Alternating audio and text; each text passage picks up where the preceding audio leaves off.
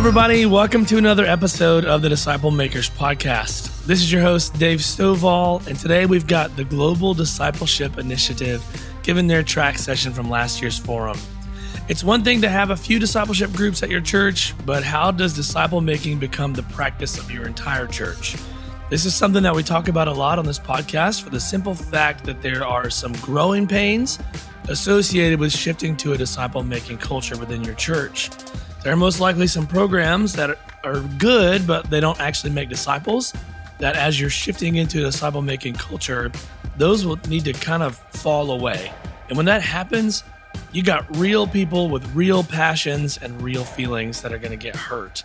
So let's listen to Glenn and Bev and Jim from GDI give us some encouragement on how to do this and share some of their stories that they've experienced along the way. Enjoy the episode. Greg Ogden, a redeployed pastor, so I like to call him, re- retired in 2012, but I don't like that word retired. I like the word redeployed as sort of a military term that indicates mission.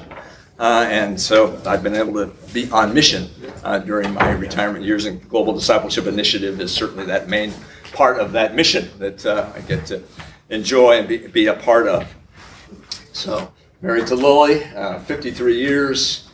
Uh, you're all supposed to say, "How's that possible?" Congratulations. Uh, how's You that say that about her, but yeah, yeah, about her, especially about her.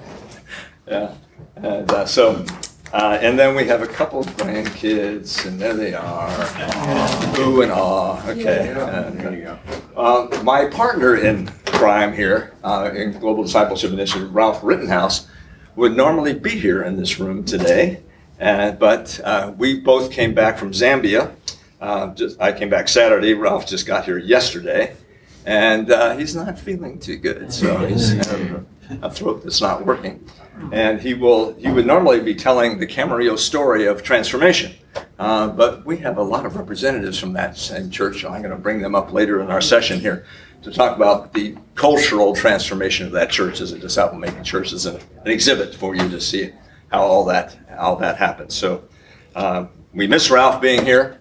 Hopefully he'll be able to join us tomorrow, but uh, today he's kind of trying to figure out how to get that voice to work again. So, okay, so you can see uh, in our our topics um, in our four sessions, we're going to try to tack- tackle an obstacle to making reproducing disciples in each one of the sessions. And of course, you know, I chose those obstacles. You might have other ones that you might see as being more important than these. Uh, as after all these years of doing this, these are the ones that I nominated for us to try to go after. Today, it's about disciple making culture. It kind of fits our sessions here, right? All about culture. That's kind of culture out in the world in terms of how the church integrates it and, and, and interacts with it. We're going to talk about internal culture, the church, uh, how the, how's the culture in the church support a disciple making mission or how does it actually go contrary to a disciple making mission? Because a lot of our cultures do exactly that. Uh, next three sessions, uh, think through, uh, think, think you make disciples, oh, you can think you can make disciples through programs. I can't even read my own writing here. So, again, that was talked about some today already by Jim Putman. Uh, you know, we speak at people, we hold classes, we uh, do a lot of non relational approach uh, to making disciples, and that's not going to make disciples. So we're going to take a look at why that doesn't work and what you have to put in place. Uh, number three, overcoming the multiplication conundrum. I call this the greatest conundrum of, of disciple making. Uh, to see reproducing from one generation to the next to the next. Uh, we have a lot of promises when it comes to this, but not a whole lot of successes. And so, how can we uh, see some success in that fashion? And then, lastly, addressing the, the myth that only the elite uh, can be disciple makers. Disciple makers are the special forces, you know, of, uh, of the church. So we'll try to tackle that. So how does it, the everyday person become a disciple maker? Is what that, that last session is all about. So let's jump into this very this current one, uh, forming a disciple making culture. And what's the major obstacle? Misalignment, bringing into alignment the values, customs, traditions, practices, and assumptions of a church culture so that they are in sync with an intentional, relational, Jesus style disciple making. Um, we'll get at this. So What this culture thing is kind of a vague term, isn't it? You know, what do we mean by culture? What makes up culture uh, in our churches? So I put here values. You know, what are the underpinning values that you build your ministry on? What are the customs that you celebrate? The traditions that you celebrate in church? Practices and assumptions. They all form uh, a culture. Uh, what's a disciple making culture? Well, looking at intentionally building values and customs that actually support disciple making. They flow with it, to create the energy so that uh, you're all moving in the same direction. It's kind of like the current that flows in a stream. You can be going with the current, you can be going against the current. Sometimes the the culture that we're in, is actually going against the current that we're, uh, we're trying to produce. We also have to remember that when any new person comes into your church, they bring a culture. Mm-hmm. They bring expectations. They bring assumptions. Uh, they bring assumptions. How many pastors do we have in the room here? Okay, they bring assumptions about what you are supposed to be doing as a pastor, right? Never experienced that, I mean. Uh, you know, so they're looking at you in terms of what your role is vis-a-vis them as a people. Uh, there's assumptions that we make about the role of the people of God in terms of, of the ministry. There, all those things form the culture of, of disciple making. So, I want you to get into it right away here on this, and so um, want to take a look at what is the culture makes disciple making, but what are the challenges? What are the obstacles to forming disciple making culture? And just to use this kind of force field analysis as a way of what are some of, I'm going to focus on this side, what are some of the inhibiting forces? What are the things that get in the way of disciple making culture? One of the images that I have found helpful to think about this is uh, disciple making can be like a skin graft. You can graft skin on the host of your skin, and sometimes that graft takes, and sometimes it doesn't take. Sometimes the, the host rejects the graft. And uh, so that's when uh, we have a culture that is, is rejecting disciple making because you may have a desire to do something in a certain way, uh, but that culture is actually working against you rather than with you. Well, we'll look at three specifically in terms of uh, cultures that can work in, as inhibiting cultures. But I want you to talk about this first. I want you to, uh, if you can kind of lean together in maybe groups of three and think about, I know we got a church group here, right here. All four of you are the same church, so it might be good for you just to put your heads together and talk to each other about, as you think about your own church, uh, can you think of values, customs, um, that may be working against your disciple making culture? Uh, and how would you identify that? So, and then I'm going to harvest some of your responses. So, put your heads together with some people around you, if you would, and uh, talk about your own church setting if you can think about what you might think would be contrary to disciple making. Okay, let me break into your conversations. This hour is going to fly by pretty quickly. Uh, when I was uh, thinking about this, and I'll harvest some of your responses here in a moment, um, I thought back to a pastorate I had in uh, a community called Saratoga in the San Jose area, Silicon Valley. And uh, when I went to this church as I was a relatively young senior pastor, quite naive about cultural forces in the church. Uh, I don't know about any of you pastors, but I don't remember ever remember taking a class in seminary that says your job is to cultivate a culture in the church of disciple making. Uh, and even pay attention to that. I mean, we all kind of got caught with, oh, there is actually a church culture, and actually values that have been in place. There are do's and don'ts that uh, you, you go to. So, uh, I, first couple of things I noticed when I came into this church, I, I followed a very beloved pastor who retired young at age 60 uh, by and saying, I just don't know where else to take the church. I'm I sort of done. Somebody else needs to take over. And two things I noticed right away that were sort of hidden forces, which cultural values are. Sometimes they're explicit, and a lot of times they're just hidden. They're underneath the surface, right? And I noticed that this was a very cautious church. Any new ideas by the leadership was met with, oh, you can't do that. And, and the second thing was the role of pastor had been defined by the previous senior pastor as one who was a caregiver, always there when people were sick, uh, visiting the hospital, you know, count the primary counselor in the church. Everybody looked to Stan for the caring of in the church. And I came in with kind of a different model of ministry and uh, ran up against that. And realized that uh, Stan was a very cautious person. What people finally told me was anytime he saw any resistance to any new idea, he backed off. Mm-hmm. And that just became a part of the mentality uh, of, of the church. That became part of the culture of the church. So uh, trying to go and trying to go in a different direction with uh, care ministry. I was not a kind of very skilled care pastor, uh, more of a more of a leader and director. And so I, once I came there, I said, I'm banishing a phrase. We're no longer going to use pastoral care in the congregation. Uh, we will have a ministry of care, but not pastoral care.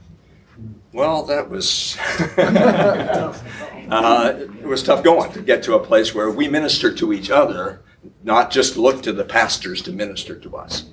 And uh, so, cultural values, you know, that uh, are there. So, what did you, what identify some cultural values that you found to be inhibiting and resistant um, to disciple making? Yes. The leadership does not want to change. We're doing fine. Okay. That is a very important point. The more successful your church is, the more resistant you will be to intentional personal disciple making because we're doing just fine. By all the success standards that we used to measure a church, um, got enough people coming, the budget's being met, um, you know, we got a good crowd on Sunday morning. Why upset the apple cart? Just keep it going. We're successful as is. So that's one of the major resistant forces. Yeah. Others. Yeah. As a older church, uh, we've never done that before. Okay. You're bringing yeah. something new. Bring something. Yeah. Okay. So the whole issue of new or cautious, or again, kind of another side to that same thing. We're doing just fine. Don't. Because you know. change happens for one of two reasons in church. What are those two reasons? One is you are such, able to cast such a vision of where you want to be uh, and where God wants you to be as a church that you see the gap between where you are and where you want to be and you aspire uh, to that new vision. Second one is things are so dysfunctional that everybody knows it and it's not working. And we'll actually talk a little bit about that uh, when we talk about the Camarillo story, because uh, they had done some inter- internal assessment and realized they were not doing a good job at disciple making and owned it and saw the need, and that provided the basis for, for moving, moving forward. So if things are just fine, why change? It will be, that's part of the resistance. Okay, anything else? Yes. Yeah, the vision of the church life turn, is Sunday and take around so I can see who oh, you are. Yeah, yeah. Jim. Jim, thank you, Jim the vision of church life is Sunday and midweek worship and Bible studies. And that's that's how people are defining okay. the interaction. Churches. So when you suggest, you know, discipleship groups or one on one, it's out the context of their vision. Okay. So not not seeing delivery in, in that fashion yeah. before. Okay. So so Sunday, other two, or kind of Bible study groups, yeah. that kind of thing. So the yeah. brother here had mentioned that they're thinking the the members' thinking is that they go to a Bible class to the programs. That is the discipling. Uh huh. Okay. Component. Exactly. Okay. I think an inhibitor is uh, some people say it's just another program. Yeah. It, this yeah. is this sounds like just another, another program. program. Yeah. What's how is this different? We already have 25 programs. Yeah. Right. Okay. And you know, you'll keep hearing this phrase throughout this conference, you know, Jesus style disciple making, intentional, relational disciple making. That word relational is needs to be in capital letters because lots of what we do in the church, as we'll talk about in the next session around programs, it's not relational. You're not engaged in relationship with each other and open with each other. It's it's programs delivering content, uh, but not necessarily engaging with other people and around the Word of God and applying it uh, to our lives. Okay, anything else? I wanted to say, Greg, sometimes I'm noticing in my own life that I can frame a new vision in a dishonorable way and an honorable way. And the dishonorable way sometimes is those in the recent past have done it wrong, uh, okay. and I'm here to correct it. Okay. We'll yeah. correct it. Yeah. And that, of course, brings a, a dishon- that dishonor. It seemed like Right. the Holy Spirit never uses that. Right. But then I can frame it also the same way. If we're going to go back to our original intention, Mhm. maybe we veered off course. Maybe. Yeah. Maybe we, not him, but or them. But so I think it's a, just a matter of honor and uh, approaching a new vision. Okay. That's, that's a really good point in terms of how you articulate what it is that you are doing. And, uh, and if, rather than elevating yourself as the one who's the savior who's brought a new direction to the church, you know, that kind of thing, which. Worked better when I was Yeah, in my yeah. thirties. But Yeah. The right person is now here to lead us forward, you know, that kind of thing. Okay, let me uh, highlight three uh, major, kind of broad um, oppositional forces to uh, disciple making. First one is consumer culture and the attractional model, which has already been referred to, I think, by, by Jim Putman. It was a wonderful book uh, written by Kent Carlson and Mike Lueken named The Renovation of the Church. I know maybe some of you have read that and seen that. And uh, it was them coming to church, coming to terms with the whole issue of consumer culture in our, our society. In fact, let me just read to you the foreword by Dallas Willard from this book. Uh, very first paragraph of the book is this. Willard writes, How do we present the radical message of Christ in a church that has catered to the religious demands of the nominally committed? There's a, there's a question just in itself.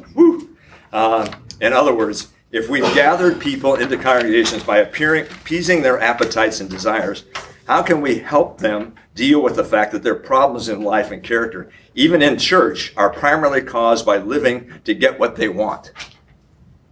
Man, there's a lot of stuff packed in there. how can we cross?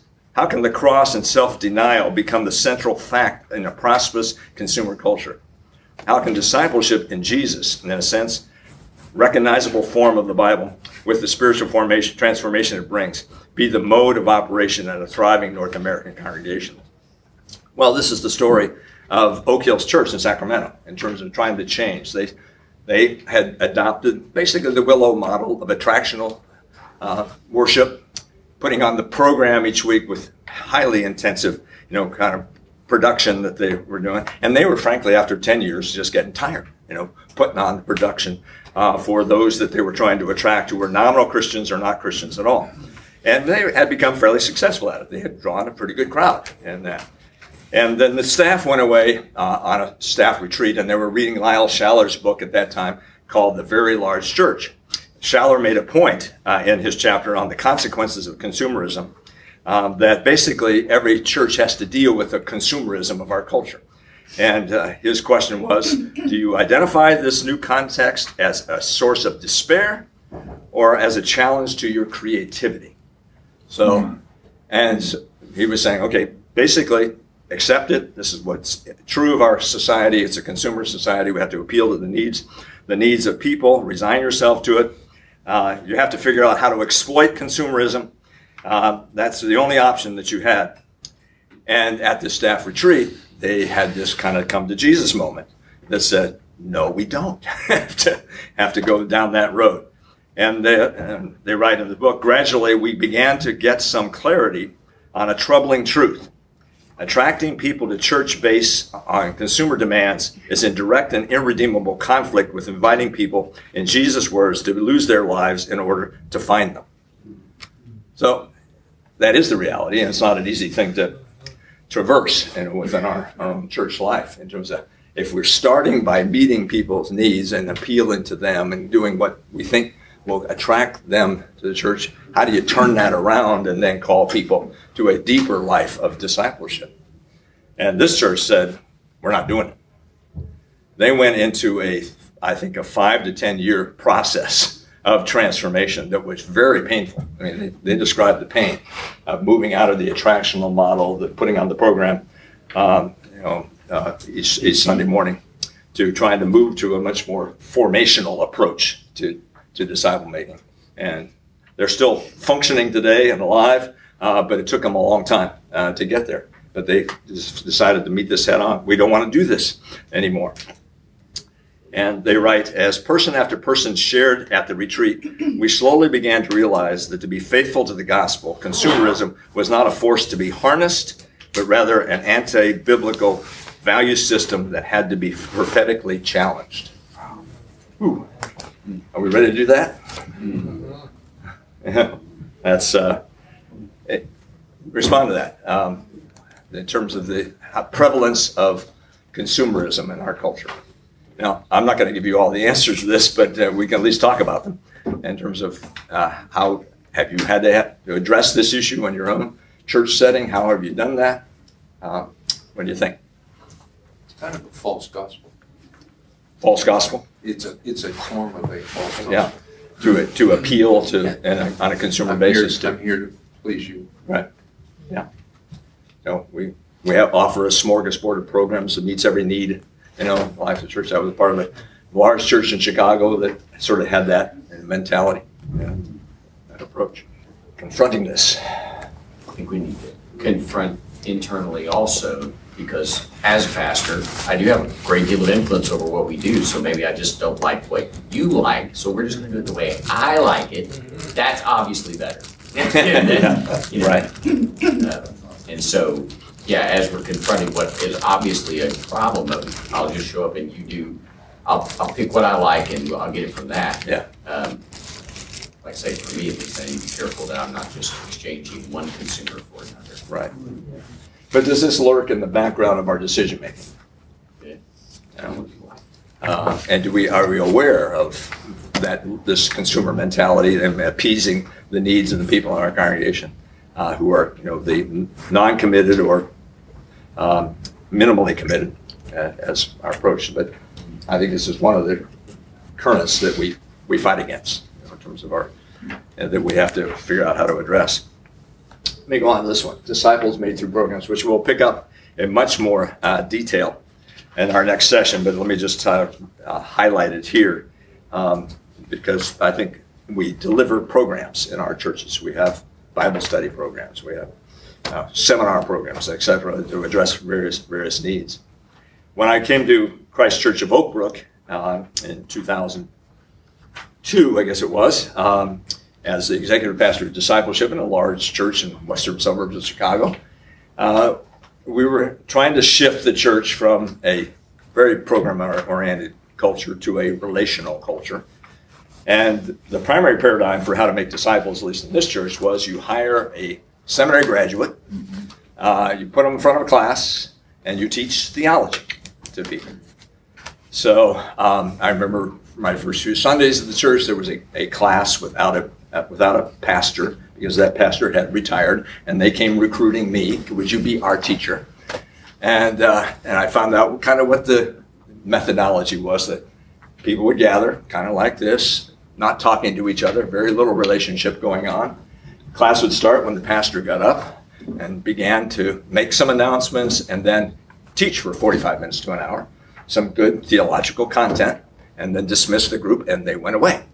Uh, that was their usual approach to and at thinking that something happens if you actually teach for an hour and you know get theological content in. And I, their primary concern here, out of a Reformed tradition, was that people understood justification by faith alone. The, and if you could articulate that, you, you could get your box checked and you were good to go, and we felt happy about you.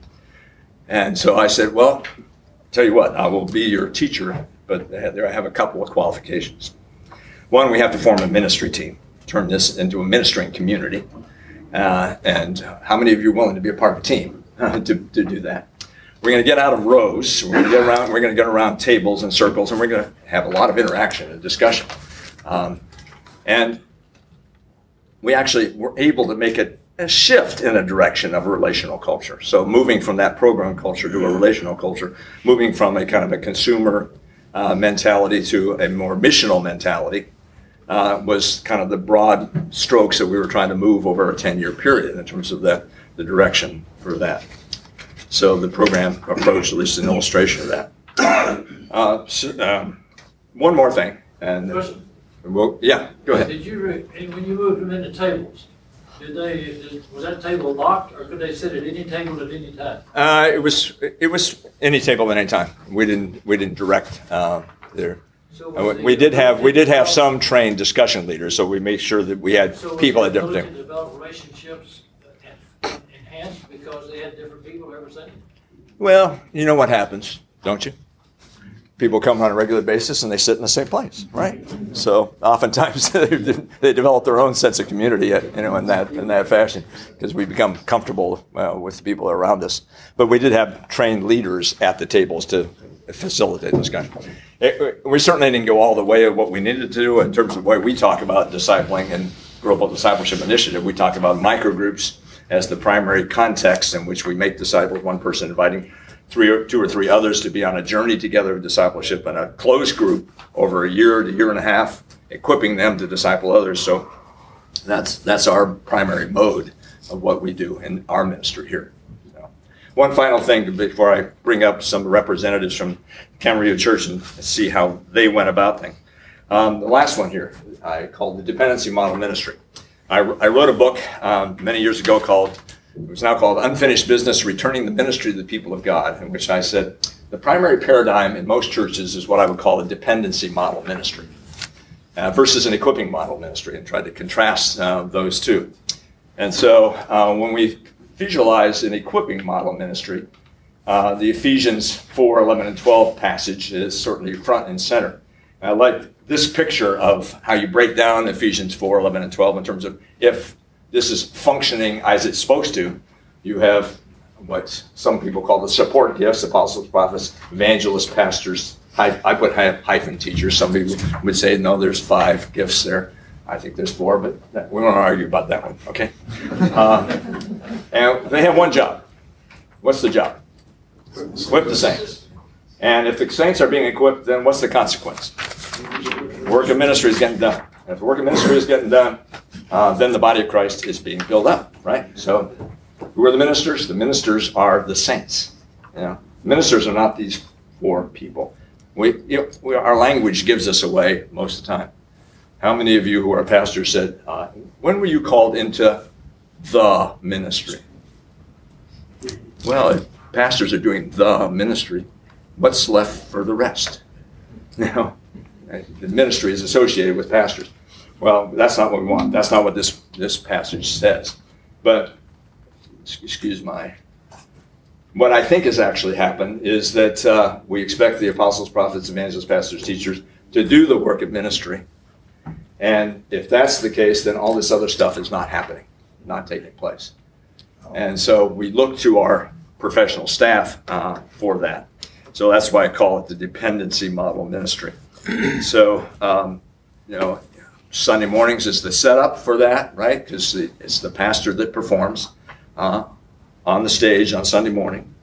Uh, we have the pastoral line that people shake your hands after after service, and they have you have to say something nice about what was said that morning, right? So you have to give it sort of an instant review. I call it the spectator performer relationship, and so we're the we are the spectators coming to hear the performer, and then you give an instant review of how that person did. Oh, wow, good sermon this morning, Pastor might even get something as pro laudatory as that's the best sermon I've ever heard on that topic. It's just so that you would do better next week. Yeah. Uh, and so I oftentimes at the end of the service would think, well, maybe the choir should hold up a number and give a rating. You know, well, this was a 9.2 this morning. Uh, my, my favorite comment, though, uh, one Sunday morning was a woman came by. I call it a drive-by shooting. And uh, so she, she shook my hand and said, you know, Pastor, you're getting better. now you live with that comment. better than what? so this whole idea that uh, we, that I think Jim really hit this hard in his message this afternoon, he, in terms of the whole issue, the role of pastor and people, how do we work together as one community in ministry, and uh, our role as equippers. Uh, but if if the culture is, and this is a major element about culture, uh, what's the attitude about what the role of pastor is supposed to be um, by the general congregation? What's pastors' expectations of themselves in the in the in the uh, how they carry out their ministry vis-a-vis the people of God and uh, helping people. equip. So, does it all come back to pastor being central? If that's the case, then you've got a culture that is absolutely resistant to disciple making. You have to have a culture where the pastor is the equiper and trainer, and the and as we will hear in a moment, um, the number one disciple maker, as Jim was saying. You you have to. As the, probably the key to this whole issue of changing the transformation of culture, we would come back and say, yeah, it's the senior pastor's role. Senior pastor is not only the primary exponent, exponent of of uh, disciple making, but the primary example and model. You've got to be modeling exactly what you're talking about here. Bev, if you come on up, please. Jim, Joel, and Jim. Um, and just to lead into this a little bit, these are these are three people that were at the foundation of the transformation of Camarillo Community Church, and uh, and a number of years back when that whole process started, probably about 2010, if I recall. That's correct, yeah. And, uh, um, you know, and I had an opportunity to work with the church over the years and be of hopefully some assistance, not get too much of the way. And Jim was a uh, pastor in the community and experienced the overflow of was having in Camarillo Community Church and how it impacted you. So I'll get to that question in a moment. So I got to, since Ralph is not going to be here today and to tell that story, these people were at the foundation of the change. So they'll probably do a better job than Ralph ever could have done. So, just kidding. All right. So, um, I, as I mentioned earlier, change happens because of one of two reasons vision casting, based upon what we aspire to be, and, and lists of people in the congregation, or need. But I think it was recognizing a need that got the process going, if I understand it correctly. I've hold- heard the story enough, I think, um, to say, so. So, Bev, maybe you can speak to that. Um, I volunteered to be Ralph's executive assistant or do the PowerPoints because we were an event-driven church, and this was 2007. So the key factor I think that helps everybody understand the disciple-making process is this didn't happen overnight. Um, Ralph Rittenhouse was at the church in 1982. It was about 30 people, and then it started growing and growing and growing. They built one church and they built another church, and then by 2002, they had four services in a big church and another church, and just numbers, events. And Cheryl was in charge of big outpouring of Christmas stuff. Well, Christmas production. yeah. Um, a lot of you are probably familiar with a bell curve, and churches go up, and then we were reaching a plateau, and then numbers were starting to go down. So Ralph told me, well, find out what we need to do. We're going to do a retool. We need about 30 people. Find out, and in three years, we're supposed to figure out why are we going downhill? What's happening? Uh, what do we need to And, do? and Bev was Ralph's e- executive assistant, just know the the role. We'll just volunteer and Well, just doing all he said to do. I- I- You were executive assistant. And as a result, then, uh, we thought that, okay, we need to do a little bit more in the worship area and we, a little bit more in the community outreach. And I was just gung ho, and I still am, on discipleship because I was part of the navigators in, and my junior college year, so were you, Joel. And I was also on staff in Campus Crusade. So I knew both sides, and you're a former navigator too.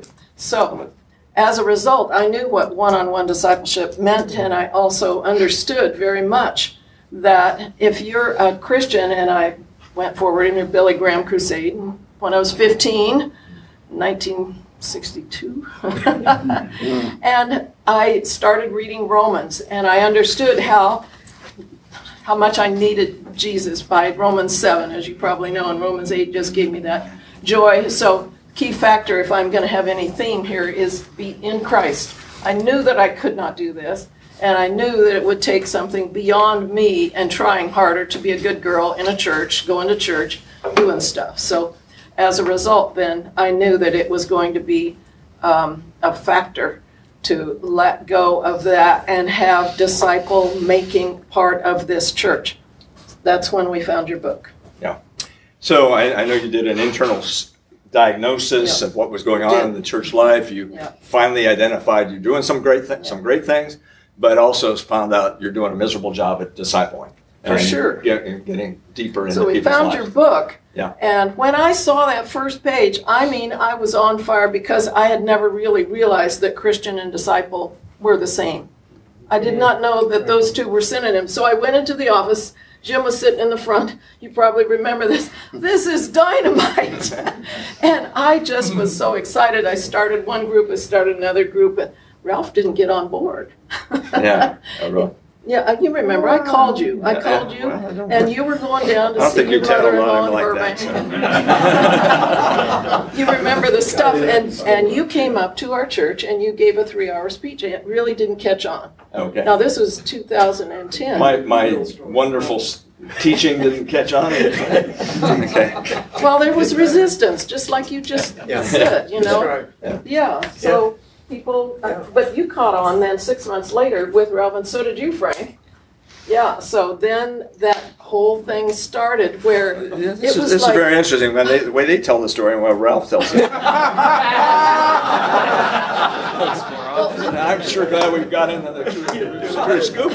Okay, well, Ralph tells this story that he's coming back from a conference, he's on an airplane, he's reading an article from Leadership Magazine written by John He did Ortberg. do that. And, and my, my book is referenced, Transforming Discipleship is referenced in that. So he comes back and he Googles my name and fi- buys the book and gets a, a book Gives for you and a book book, for yeah. you and, and your other one, Yeah. uh, other pastor. Yeah. Right. And you read this book over a few weeks period of time and then s- tried to, okay, let's go into that Well, I part. didn't, I didn't even read it, I just started.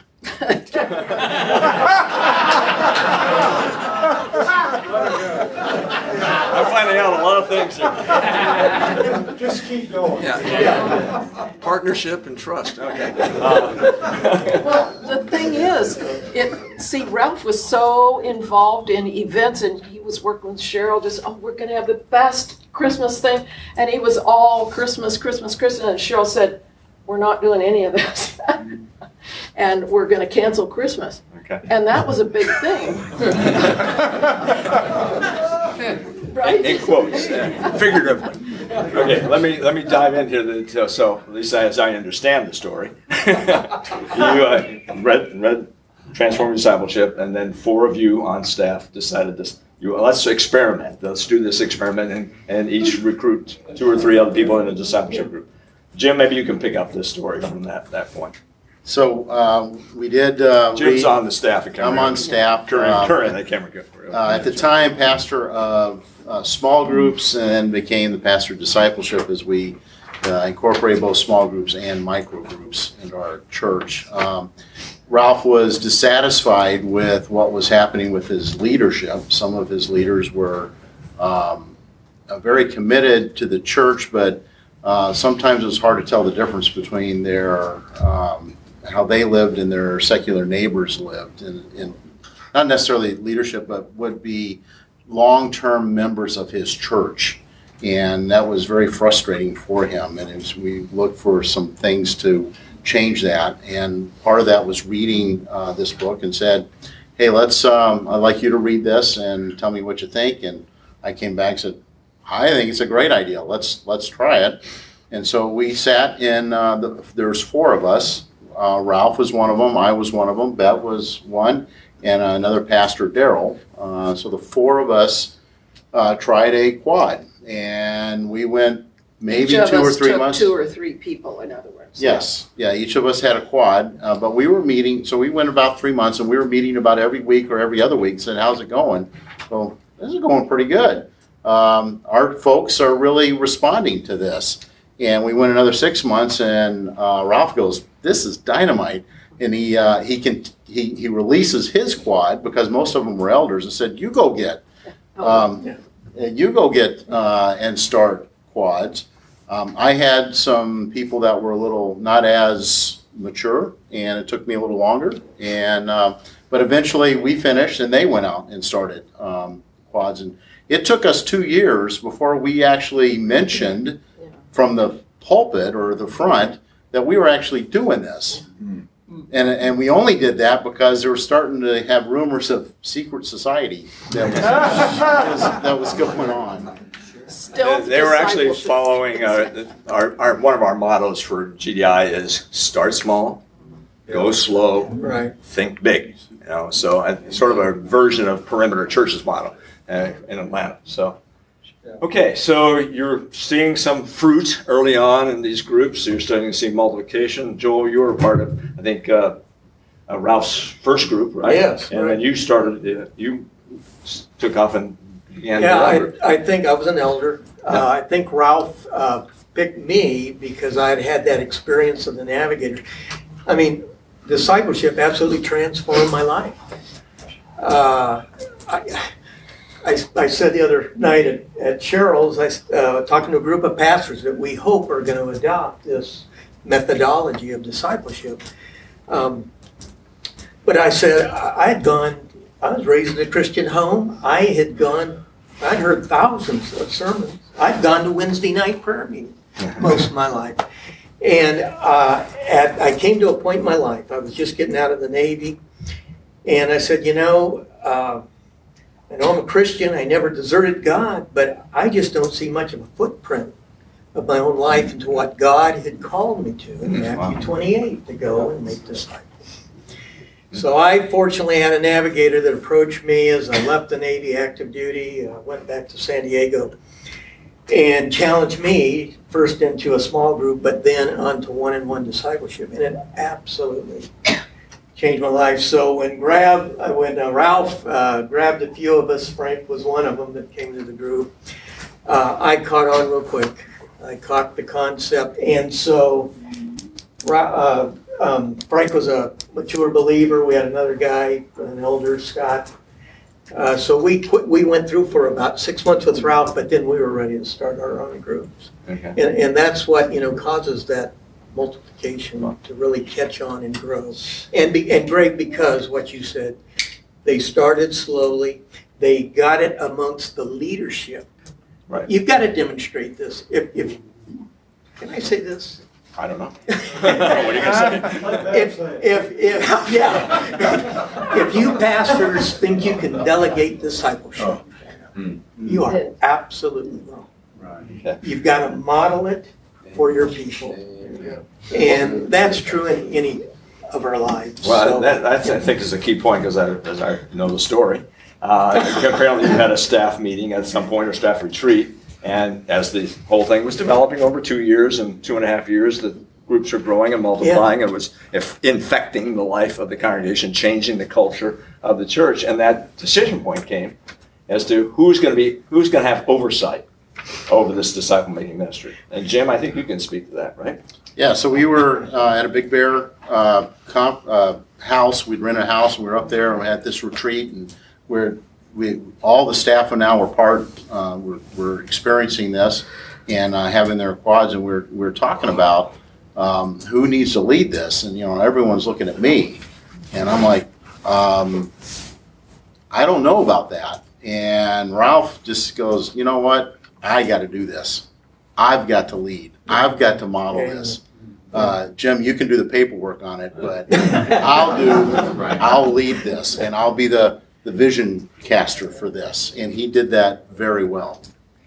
And I, and I think other, other line that came out of that was, Jesus did not delegate disciple making. Yeah. He didn't say, oh, okay, uh, Peter, you're in charge of this disciple making thing. I, I got to go out and teach. Now, my job is to teach the crowds. Your job, Peter, is to handle the disciple. No, Jesus didn't delegate disciple making. He, he was hands on, and just as, as, as we are. Okay, so uh, it, it's developing in the church. And now, uh, how do you shape the culture? How do you reinforce in the culture a transformation?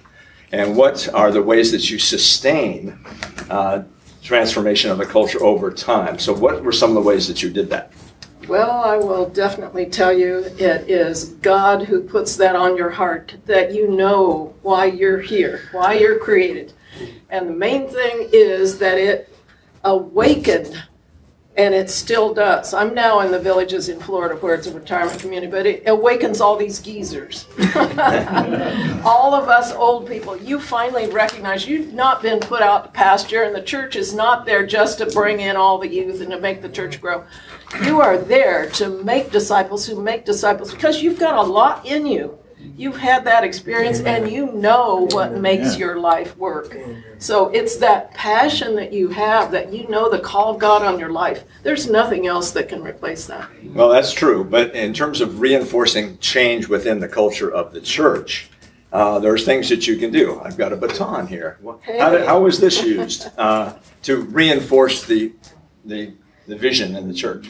So uh, once a year, we uh, had a dinner and we started talking, you know, bringing and inviting those that were in quads. And those that finished a quad, we would celebrate. And one of the things we would do is hand them a baton. And the idea is you take the baton and you run with it. Please don't drop the baton. And, uh, and so that was celebrated when new quads got started. And But you did that publicly in front of the congregation too, right? well, Yeah. so, so Eventually. we, we did, ha- so we did have these dinners and we, we'd conduct a little bit of training, we'd answer questions, we'd tell them you're very important, we'd affirm their role in the church. Uh, but, uh, actually the batons were handed out Sunday morning. They would come across the stage like it was a graduation. Three years after we started, by the way. Yeah. Yeah, Yeah. I mean, yeah, this not- doesn't happen overnight. Not overnight. Symbols are important uh, for how you reinforce what is important in the church life. So to be able to complete a quad, hand a baton, saying to everybody in this church, this is what we're about. This is what our, our ministry is about. So those, those public moments. I know you had pretty almost quarterly gatherings too of, Yes, the, of the people and the in the groups, bring in guest speakers to kind of fire them up again. Uh, share cross pollination with each other. I'm going to shift over to Jim here before we run out of time. Uh, Jim was a, a local pastor in Camarillo. And uh, Jim, you experienced kind of the spillover effect of what was happening at Camarillo Community Church and your Lutheran church, right? Yeah, I was going to say, you know, without a doubt, and these guys won't say it, but Camarillo Community Church was the nicest, shiniest, and the brightest church in the city of Camarillo. About 60,000 people, 25 churches. And when you're a church, church planting pastor, you aspire to that, right? That's what you look for. How many of you have been plant, church planters before? Okay, you know, we, we get desperate, right?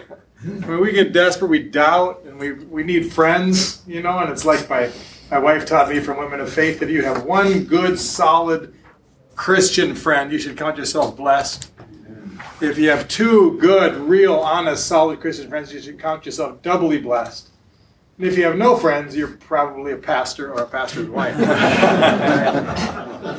and so I, I just began looking for friends, and I found them in ministry. And this is a church that started with 40 and was working its way to 150, but just discouraged, worn out, tired doing pastoral care ministry. And Ralph Rittenhouse was a true friend. And the pastor of these friends said to me, when I came on board, a lot of pastors were like, okay, good luck. There's been no good church plants that started in this church for 20 years, you know. And uh, Ralph said to me instead, come on board. He said, uh, plenty of sinners to go around. More work than I can get done in this town, he said. And he was just encouraging to me. And then some of many of these that are standing up here just became friendly toward the ministry. And I was looking for help and encouragement. My when you do a church plant, sometimes those in leadership are are saved people, sometimes not, but they're saved people, born again, but not growing. And I had a, a, a the president of our congregation was a man who was just real say definitely saved but not growing, and I couldn't get him in a one-on-one. I tried. I worked on one-on-one navigator style relationship and wanted to help him grow but he just he just it never did it never started it never grew he never grew and then suddenly I, I, watched him begin to grow and i began to ask him what's going on brad in your life? And brad said well i'm in this i'm in this micro group this quad at cam community. And i was like oh tell me about that. Well we meet in groups of four. We're same gender. We go to we go study every week. We go through a, a standard curriculum. I was invited to join, and I'm going like, uh, I got to talk to Ralph Rittenhouse. I called up the pastor and said, I got to ask you about my, my church president. He thought I was in, he was in trouble with me. uh, he was not in trouble with me. He was my friend. He's a true Christian friend. I said, what? How, tell us about these groups. He said, got this great curriculum. Micro groups is going to transform our church. And uh, I just began to watch him transform in his ministry. He had been there for 30 years in ministry. I remember we were at the local ministerial meeting, you know, it's a group of pastors that, you know, we commiserate and sometimes we try to impress each other. Somebody asked him, Ralph, uh, you've been in ministry for 30 years. What have you learned after all these years in ministry? He took a long, deep breath, pregnant pause, and he said, we're so screwed up. he said, like, what happened? Goes, all these years I've been trying to attract people into becoming Christians, doing everything I can to win converts for Christ. And looking back, are they really Christians? Are they really disciples? And he said, I, I'm going to try. I'm going to try a new tact. And he had been convinced by what the, what you guys have been explaining that uh, we can take a new turn. This is a church of, of a thousand people. I'm going to say, I'm probably overestimating, but pretty close to that. Biggest, nicest, most beautiful church in town. And the pastor said, you know, it could be possible that we've had it wrong. We're going to go back to basic Jesus disciple making ministry.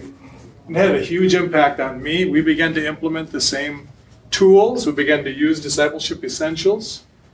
And uh, it became very effective. I'm on my 10th generation of discipleship essentials and just working since 2012.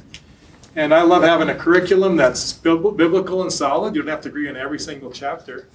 What? man, it's, you know, just- well, I mean, just, yeah, okay, forget about it. I love Greg Ogden. of course. I love that he's, I love, I love that he's one of us, not one of them, right? It's a regular guy. Thank, thanks, Jim. I'm gonna, I kind of, Please do. Appreciate that. Uh, one more comment and then see if you have any questions. Don't go away here, you guys. You're not done. Um, so I, I know Ralph often says that one of the most important things he said on a Sunday morning, one Sunday, he said, people, if you got a choice between going to your quad or your microgroup or coming to hear me preach, go to your quad. Hmm. You're going to get more out of that than you're going to come hear me preach because you won't remember a tenth of what I said the moment you walk out the door. Hate to say that, pastors, but I, I did that for years. I couldn't remember what I had said on Tuesday. You know, so, uh, questions, comments uh, that you would like to ask people? Oh, yeah. What curriculum did the quads use? What syllabus did they follow when they started off?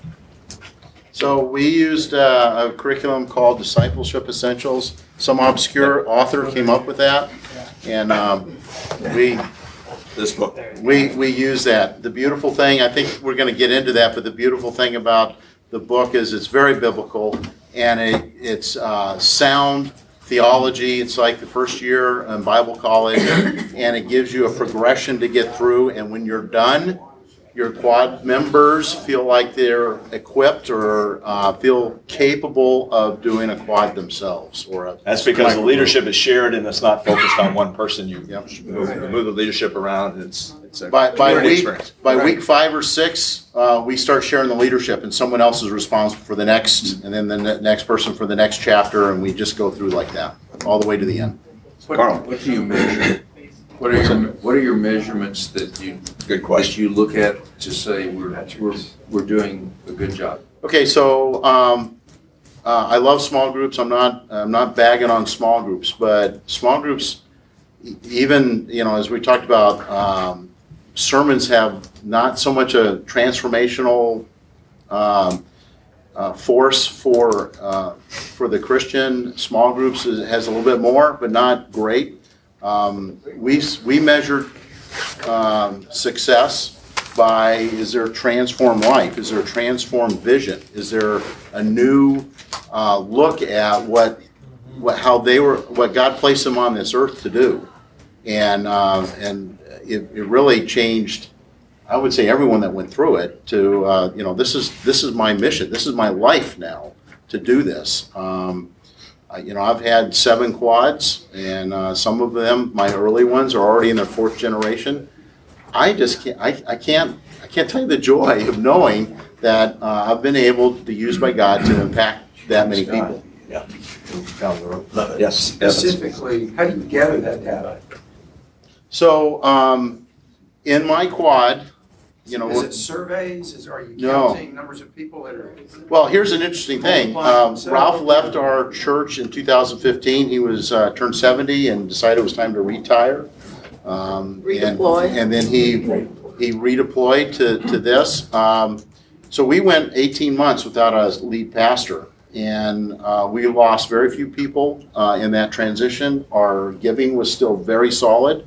And our new pastor, um, a man of God that, that we love, um, said one of the reasons he came to the church or was willing to come to the church, not willing, but I mean, wanted to come to the church because he saw perceived um, maturity in our congregations.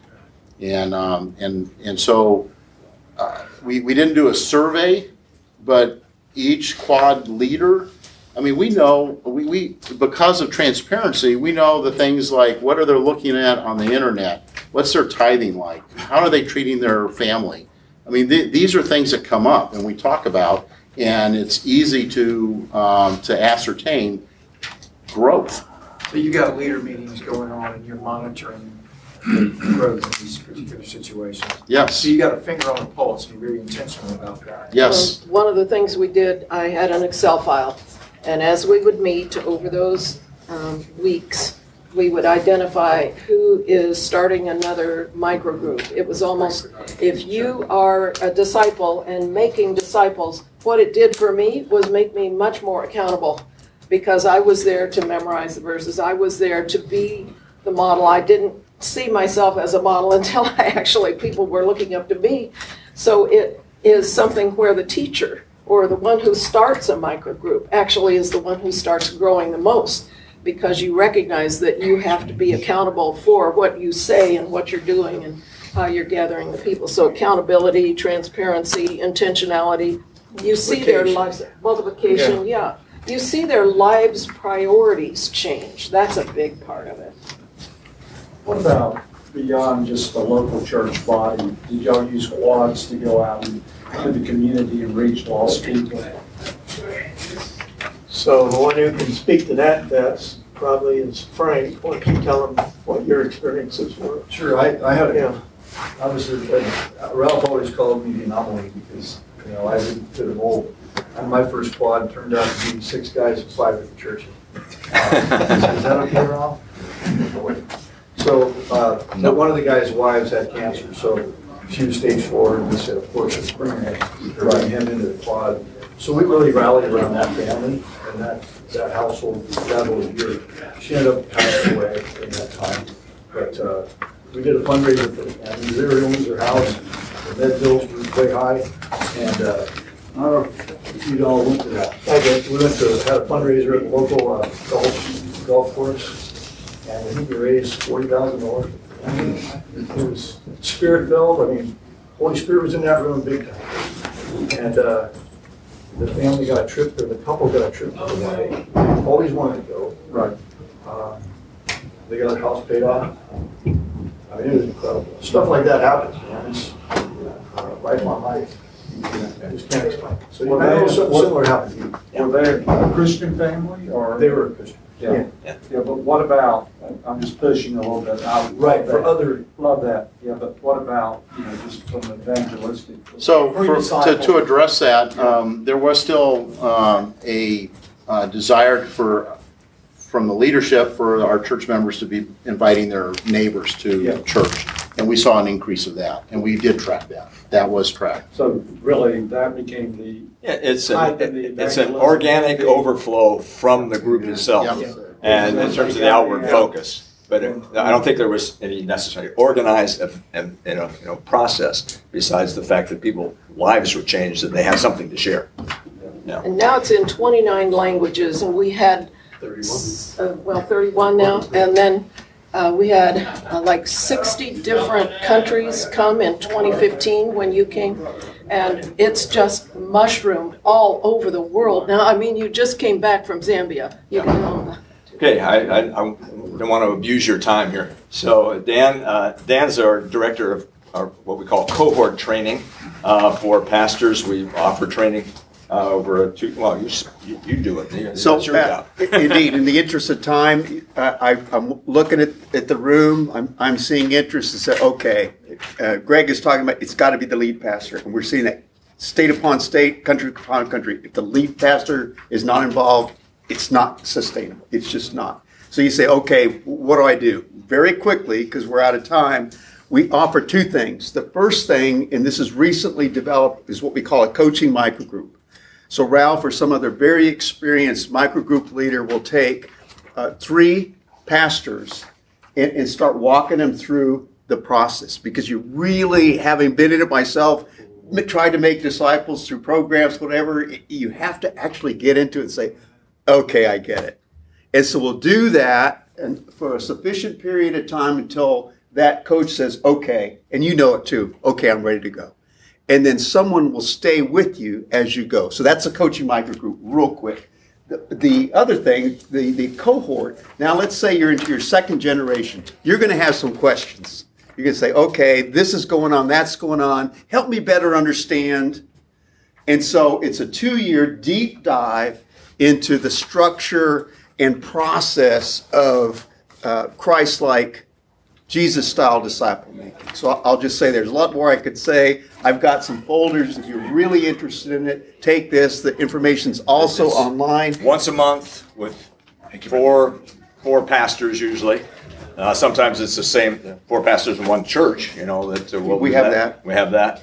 Um, And uh, so two, two years approximately, we just redesigned the. curriculum. 19 So sessions. Things to do- work on during the the month, and then you come together to share what your insights are. And you- it's called Turning Your Church into a Disciple-Making Mission is the overall focus of what we're trying to accomplish. And it's a cohort, you develop deep, friend- I was graduate of cohort one, we're now to cohort 10. You develop deep friendships. Uh, I- I'm still friends, meet with my guys regularly. And so, yeah, I- I'd go on, but again, I- I'm trying to to wrap it up because you all guys are into your He break was my right now. cohort leader. That's right. I I led cohort Cohort two. two. Okay, who won, who won the book? We'll get her. The coach, now, you had a chance to indicate on here if you're interested in the cohort of coaching. You already turned your card in. Let somebody know before you get away, and we'll get you more information. Absolutely. Um, Raise your hand, Daryl. Daryl, Randy, raise your hand. These two pastors are in my coaching micro group right now, so just, this is current information. Ask, our other is in Florida. A lot of house damage members, so we, we gathered with him on Zoom and prayed for him. Yeah. David Jacobs. Who is David? Yeah, Dan, you want to? Okay. You heard everyone refer to the book, the book that they read. That's the book, Transforming Discipleship. I was in my eighth year at a church that was just growing and growing, and I knew our leaders hit a ceiling. I started searching. I don't remember how I came about tr- transforming discipleship. I read that. That was 14 years ago. Three weeks ago, I started my 14th microgroup. It's changing lives and changing churches and changing communities. So get a hold of that. Talk to any one of- about this process. All- All our resources are on the table over there if you want to browse them. And uh, thank you all for coming today. Appreciate.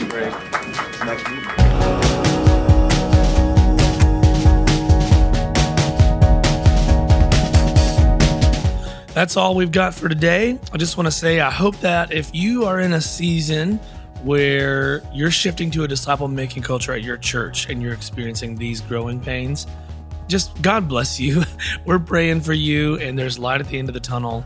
And this is the right way to go. This is the best thing for any church is to shift into a disciple making culture where everyone in the church is being mindful of hey, you know what? We're not trying to just run programs that are really cool, then putting on awesome productions for our church. We're actually trying to get on the ground and help people follow and trust Jesus. That's what we're supposed to be doing. So I hope that you take some encouragement away from that. We've got three more track sessions from GDI coming up next. If you haven't hit the subscribe button, I would highly recommend that you do so so that you stay up to date every time we release new episodes. All right, guys, enjoy the rest of your day, and I hope to catch you on the next episode. See ya.